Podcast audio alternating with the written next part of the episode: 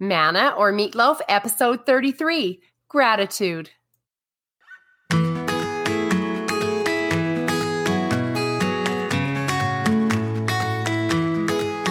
Hello, hello.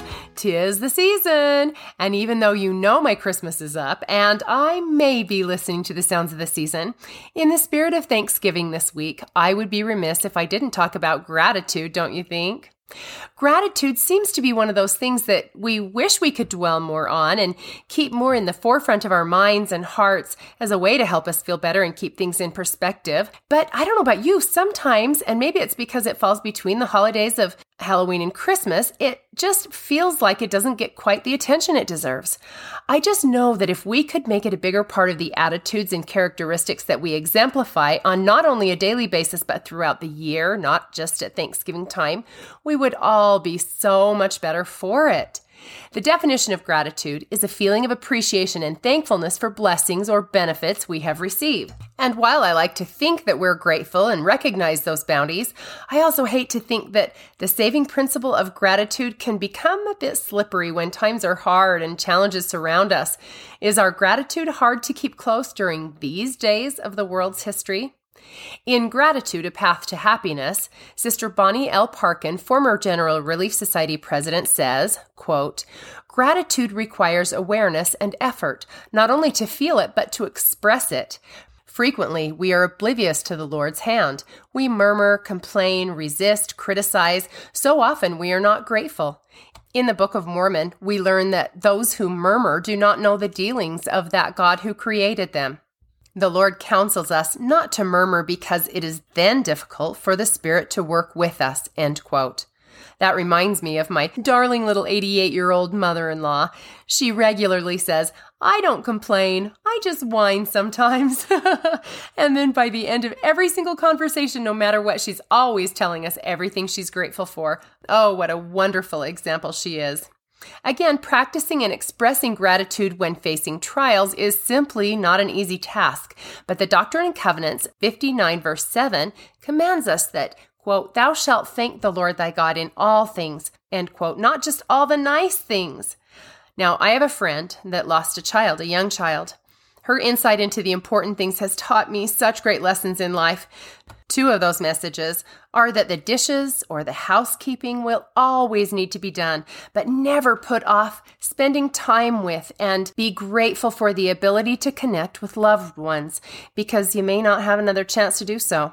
The other is to be grateful for every minute with those loved ones instead of focusing on the fact that they're gone. From the perspective of one who would give anything for extra time with her son, we can all learn an awfully lot about being grateful. I can't even begin to imagine how hard that would be, but gratitude changes hearts. It helps us see what's there instead of what isn't. President David O. McKay observed in his book Pathways to Happiness, 1957, page 318, that, quote, we find in the bitter chill of adversity the real test of our gratitude, which goes beneath the surface of life, whether sad or joyous. End quote. I love that. Now, the perfect example of gratitude among the trials of life was pointed out so eloquently by Elder Gary E. Stevenson of the Quorum of the Twelve Apostles in his conference talk, Highly Favored of the Lord, in last month's General Conference for the Church of Jesus Christ of Latter day Saints. At the end of his address, he challenged us all to listen to the encouraging, enthusiastic, uplifting words of the prophet Joseph Smith, who wrote the following in tremendous affliction and isolation, and was basically homebound in Nauvoo, hiding from those who were looking for him and would eventually illegally apprehend him. He says, quote, Now, what do we hear in the gospel which we've received? A voice of gladness, a voice of mercy from heaven, and a voice of truth out of the earth. Glad tidings for the dead, a voice of gladness for the living and the dead, glad tidings of great joy. Shall we not go on in so great a cause? Go forward and not backward. Courage and on and on to the victory. Let your hearts rejoice and be exceedingly glad. Let the earth break forth into singing. End quote. Wow. Could you say that amidst those trials? I don't know if I could. To allow yourself the attitude of gratitude amidst such difficulty truly, truly inspires me. Now, I want to take a second on this platform to share with you the things I'm most grateful for. And I hope you'll find places, especially on social media, as we've been challenged by our dear prophet, President Nelson, to flood the world with gratitude. I am grateful for the blessings my Father in heaven has given me, including my testimony of his restored gospel on the earth.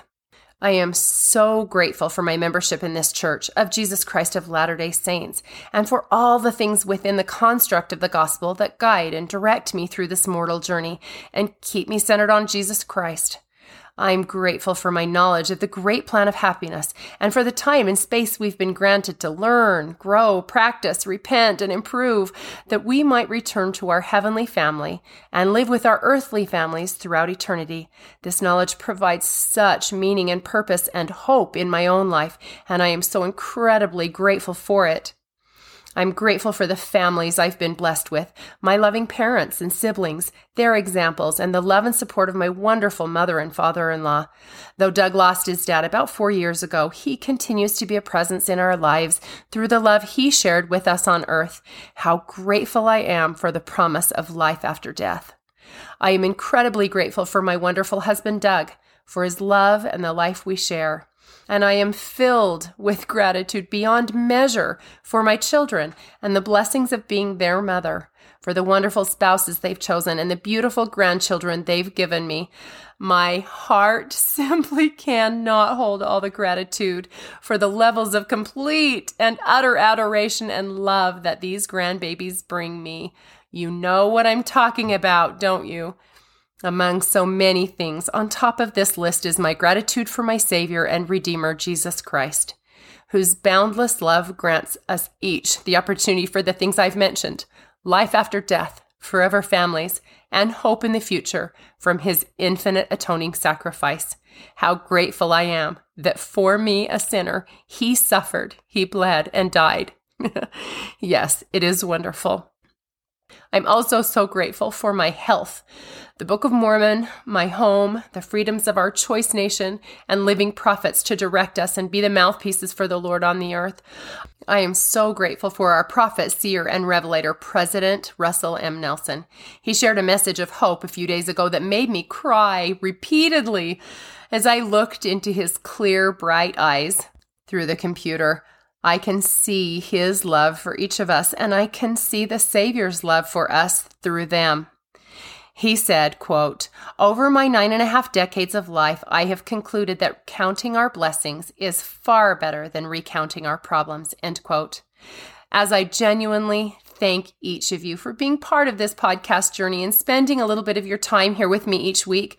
My Thanksgiving wish to each of you is that you listen to that broadcast. It can be found on the Church of Jesus Christ of Latter-day Saints.org and will give you hope and fill your hearts with thanksgiving during this time of year. Now, let's remember while we're trying to keep the important things important that it is not joy that makes us grateful. It is gratitude that makes us joyful. Happy Thanksgiving to all of you, and I'll talk to you next time.